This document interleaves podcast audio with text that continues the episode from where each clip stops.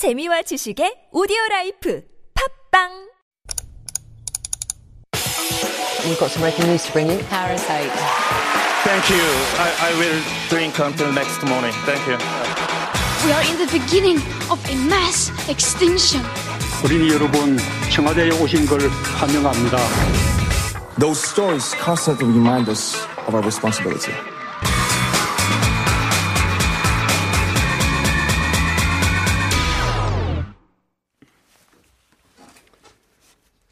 And it's time for All a Buzz, where we dive into a few of the week's hottest issues. Here to give us that commentary and analysis on the topics is Dr. David Tizard. He has a PhD in Korean Studies and lectures at Seoul Women's University. He also writes a weekly column in the Korea Times, and we are pleased to have him in the studio. Good morning. Good morning, host. Fighting to you. I just like to sort of reiterate the comment there from one of the things. Fighting. Thank you so much. Um, I am excited to talk about these two topics uh, today. Of Mm-hmm. course, um, one is lesser known. The other was kind of the big news that Yeah. uh, popped up yesterday. Samsung. Uh, the family of Samsung making this huge donation as it prepares to pay a massive inheritance tax. So, uh, fill us in. Okay, so we know that last October, Samsung chairman Kun-hee uh, tragically died of a heart attack at the age of 78. Um, in doing so, leaves behind a huge fortune. The, the, the Samsung legacy is sort of unparalleled in Korean history and all around the world. It's very hard to compare to other things. So, a fortune of almost 21 billion dollars. That's a huge amount of money. Now, what happens to this money? Well, following um, Chairman Kun-hee's death in October, the family, perhaps South Korea's most powerful family, were given six months to inform the tax officials of how they would deal with the estate of the country. And this would include the inheritance tax. So they were given some time. Obviously, it's a huge amount of money and uh, the correct procedures need to be followed. That six months they were given last October is sort of coming to an end now. And therefore, we're seeing the statements coming out. So, in a rare public statement from the family on Wednesday, because normally quite a sort of reserved, they stay back, they don't announce too much. Um, yesterday, it comes out from Samsung family saying that the tax bill that they're about to pay was equivalent to three or four times the government's total esta- uh, tax revenue last year. So the bill for one Samsung is four times the total that it was in 20. That's how big it is. Um, They've, they've come out with various things, but they said they're going to uphold the legacy, they're going to pay all the taxes, and they're going to do this in, in various different ways. So lots of plans have been announced. Yeah, it has to be said. I think South Korea has one of the highest inheritance tax rates, especially for kind of the uber level of uh, the society. And um, Yeah, let's just stay on that very quickly for one second. so, in sure, terms of taxes, South Korea's inheritance tax, um, it varies according to the conditions, but it's either 50% or 60%. And this is one of the highest in the world. Just to give you some examples, Germany's is 30%. The US's is 40%. The UK's is 40%. You could go down to Chile, which is sort of 25%, but you're looking between somewhere between sort of 25% and 40% of tax. South Korea's goes up to 60%. So that's more than half of any money that you've earned during your lifetime. And for me, this is always a philosophical question. You earn money during your lifetime. You want to give it to your children once you, you know, to help them. But the government is going to take some of that money from you. And uh, that's a very difficult question. South Korea is one of the highest in the world. and in this case, they're taking, uh, they're billing more than half of that $21 billion uh, fortune left by the late chairman Lee Kun-hee. Um, so it's a lot of money. Yes. Um, but in addition to paying their uh, estate tax, the family also made some significant announcements in terms of contributions Yeah. to society. Absolutely. Let's just also be very clear, Eunice, that that they are going to pay this tax. So the Samsung family, they've said that this um, this tax bill, which is eleven billion dollars, they're going to pay that in full. They've said that it is our civic duty and responsibility to pay all taxes while saying this, they also pointed out the high level of taxes here, but they said they're going to pay it in six installments over a period of five years. So that's $11 billion coming into the government coffers, and, and Samsung has vowed to pay all that. How long do they have to pay They- that money? They're going to pay it in six installments over five years, so that's sort of like two and a half billion, three billion a year mm-hmm. from Samsung to the Korean government. So th- Yeah. that's a, that's a big windfall. I mean, it is South Korea's wealthiest family, but Yes. still, that is a huge sum. And Yeah. there was a number of concerns being voiced in terms of how they would, uh, what they would need to liquidate to it, pay this inheritance tax, Mm-hmm. Yeah, right? yeah. Legal experts, financial experts, law experts, they're all looking into this because it's an incredibly difficult situation, and everybody has their own opinions. If we get to sort of more of the good stuff. Um, art donations. So you mentioned that they're doing other things, and that's absolutely correct. So um, Chairman Egon, he he had a private art collection which was valued at about 1.7 billion dollars. Mm-hmm. It It's a massive art massive, collection. yeah, revered by people all over the world, and we know sort of such people do have these private art collections. Now there were worries that this was going to be sold abroad, Right. and Chairman Egon's art collection has a lot of modern art. Has a lot of international art, but also a lot of Korean contemporary and modern art, traditional art that people wanted to stay in the country. They didn't want this to go abroad and be auctioned off to raise funds for the taxes. Um, and so, really happy to, well, Samsung have announced that they're going to donate to the National Museum of Modern Contemporary Art, the National Museum of Korea, as well as local art galleries huge amounts of Lee Kun-hee's private art collection, and this includes original works by Monet, uh, by Salvador Dali, as well as Korean artists such as Kim Whanki and uh, Park Soo-keun. Uh-huh. That's all going to sort of Korean museums. Yeah, some. I mean, these are pieces that you read about in your history, art history right. books. I mean, these are classics, and um, there are just a few of the twenty-three thousand pieces that I understand the estate will be uh, donating to the. Um, country so it's a great win for the country would you say It, yeah, absolutely. I mean, I've been to the Park Soo-keun Museum and things up in sort of Yanggu in Gangwon-do. It's fabulous. So the fact that all this art is being, let's say, given to the people is a huge thing. And the art world's response, I think, is very telling. So, uh, Han Gallery CEO said when he heard about this that the National Museum of Modern and Contemporary Art, their budget for purchasing art for their collections to show the people each year mm-hmm. is about 5 billion won. So Chairman Lee Kun-hee's donation is about 100 years worth of donation in one shot like that. And it said Samsung has done what the government would simply be unable to do. It's gone above and beyond 100 years worth of donations in one day. Other art officials have said that these are artworks that are simply you can't buy with money. You know, they're, they're things you read about in history books, as you say, and now they're given to the public for the people's right to enjoy them. Yeah. So uh, just to, to name a few of those, Kim Whanki's "Woman in Jars." That's a really uh, c- uh, important piece in Yeah. South Korean modern art. Uh, you may know this one, Monet's. Uh, Pond with water lily as well. So this is definitely uh, national wealth for the country. So um, I mean, the Samsung family is doing this for, I'm sure, some of its own benefits as well. And the family hasn't been always in the best of limelight. Uh, but is this kind of their way of perhaps um, building a legacy for the uh, Lee Kun-hee? I think uh, the Samsung family already have a legacy that i- i- in South Korea, uh, whatever position one person takes on it, the imprint that they have left on this country, this nation, the culture, the people, whether it's uh, through sports previously, you know, Chairman Egon, he was a big contributor to sports, to the Olympics, uh, things like that.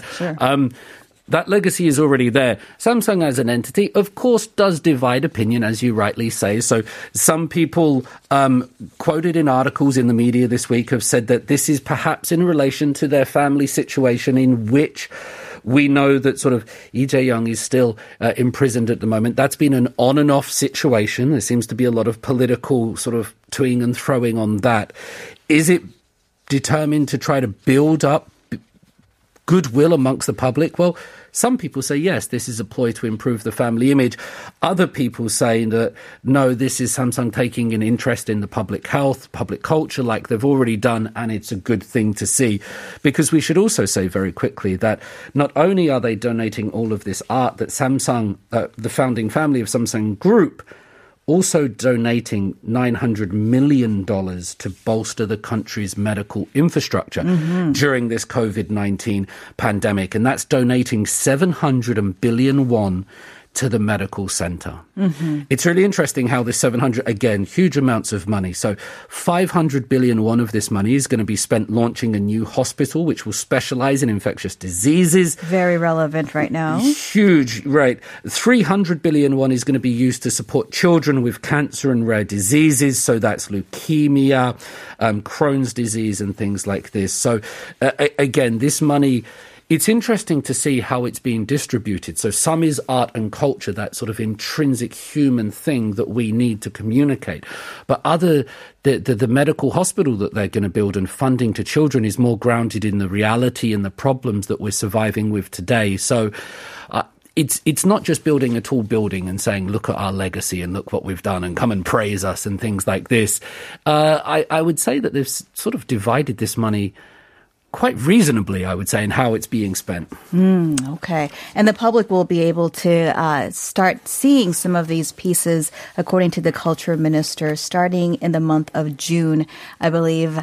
Um, but in the meantime, they're going to be deciding how to present those thousands of pieces, I'm sure. Yeah. So we'll leave that there for now and move on to our second uh, topic. And it takes us quite a bit in time in history. Yes, yes. It takes us about 13,400 or 13, 1400 years back in time. So this was a story reported yesterday. Going back to the Shilla dynasty, uh, am I allowed to ask you like what thoughts, images, ideas come to mind? This is not a history test. when you think of the, the, the Shilla dynasty. Uh, I see like etchings on the wall of Yeah. uh, centaurs and and uh, warriors on on horses, that kind of thing. Okay, yeah, excellent, excellent. So, Shilla dynasty, obviously, uh, it's famous for birthing the Park family from an egg, sort of dragon families and things like this. Eventually, conquered the the Korean peninsula. Ended the Three Kingdoms period by defeating Baekje, uh, defeating Goryeo by uh, siding with the Tang dynasty in China at the time. Also famous for its queens. The Shilla dynasty had Queen Sundok, mm. which was a mm. big drama about 10 years ago. Queen Jindok as well after her. Yes. So, during the 7th century, and we are going back in time, listeners, and this is when Daegu was known as Dalgubol. 달구볼. 달구볼. 네, 맞습니다. They were going to replace the former capital of Shilla, which was Gyeongju, with Daegu. And so there was a plan. The king had this plan to move the capital of Shilla from Gyeongju to Dalgubol, which is now Daegu. Hmm. The plan ultimately failed. But what people doing research, archaeologists, have found at the moment are these wooden documents in Korea, namujok, so sort of documents written on wood. And these have given sort of new insight into that sort of late 7th century, late 600 life of the Shilla dynasty. Namuchok, so uh, wooden documents. These were recently found where in Daegu? Yeah, so down in that area, the Gyeongju National Research Institute of Cultural Heritage have sort of got these up. They're doing lots of excavations on uh, fortresses down in the area. There's lots of fortresses down there. There's been an academic survey underway since October 2020. So this has been going on for about six months. And what they've done with these wooden things is using technology, they've got these pieces of wood, they've photographed them with natural light, ultraviolet light, and what they've found are a lot of characters written on them, sort of documents from the time, Sure. which gives them, again, a better insight into the past. Mm. Now, what did they find written on these things? A lot of it was related to grain and food and things like this. So we that you find the words for sort of bori or barley and wheat. And this is because the historians say that the Three Kingdoms was an incredibly contentious period. All of these kingdoms fighting against each other. There were more than three, of course, there were five, but um, there's a lot of war, there's a lot of fortresses, soldiers need food and things. And so we can see here that these this barley, this rice, these beans, these grains were so important to feeding and the infrastructure of the soldiers at various fortresses, especially on rivers. And these wooden letters, these namu dog, hmm. give us an insight into not just what grains were being used, and therefore we can see the cultural heritage, which is very important at the moment with, say, sort of the claims of ownership over things of kimchi and hanbok and things like this. Unearthing this is really important to Korea's cultural heritage, but we can also sort of see what kind of life we were, they were living, and you know there was there was no fancy refrigerators or things like that. Grains were a big part of their life. Of course. Uh, I mean, food equals security, right? I think that's even uh, relevant today.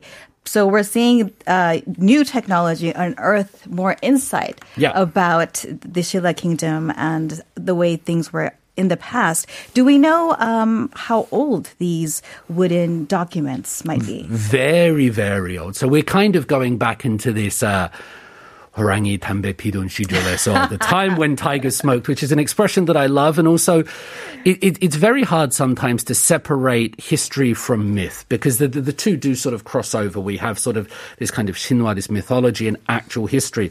And when you Sure. go, when you go so far back, it's hard to discern the two.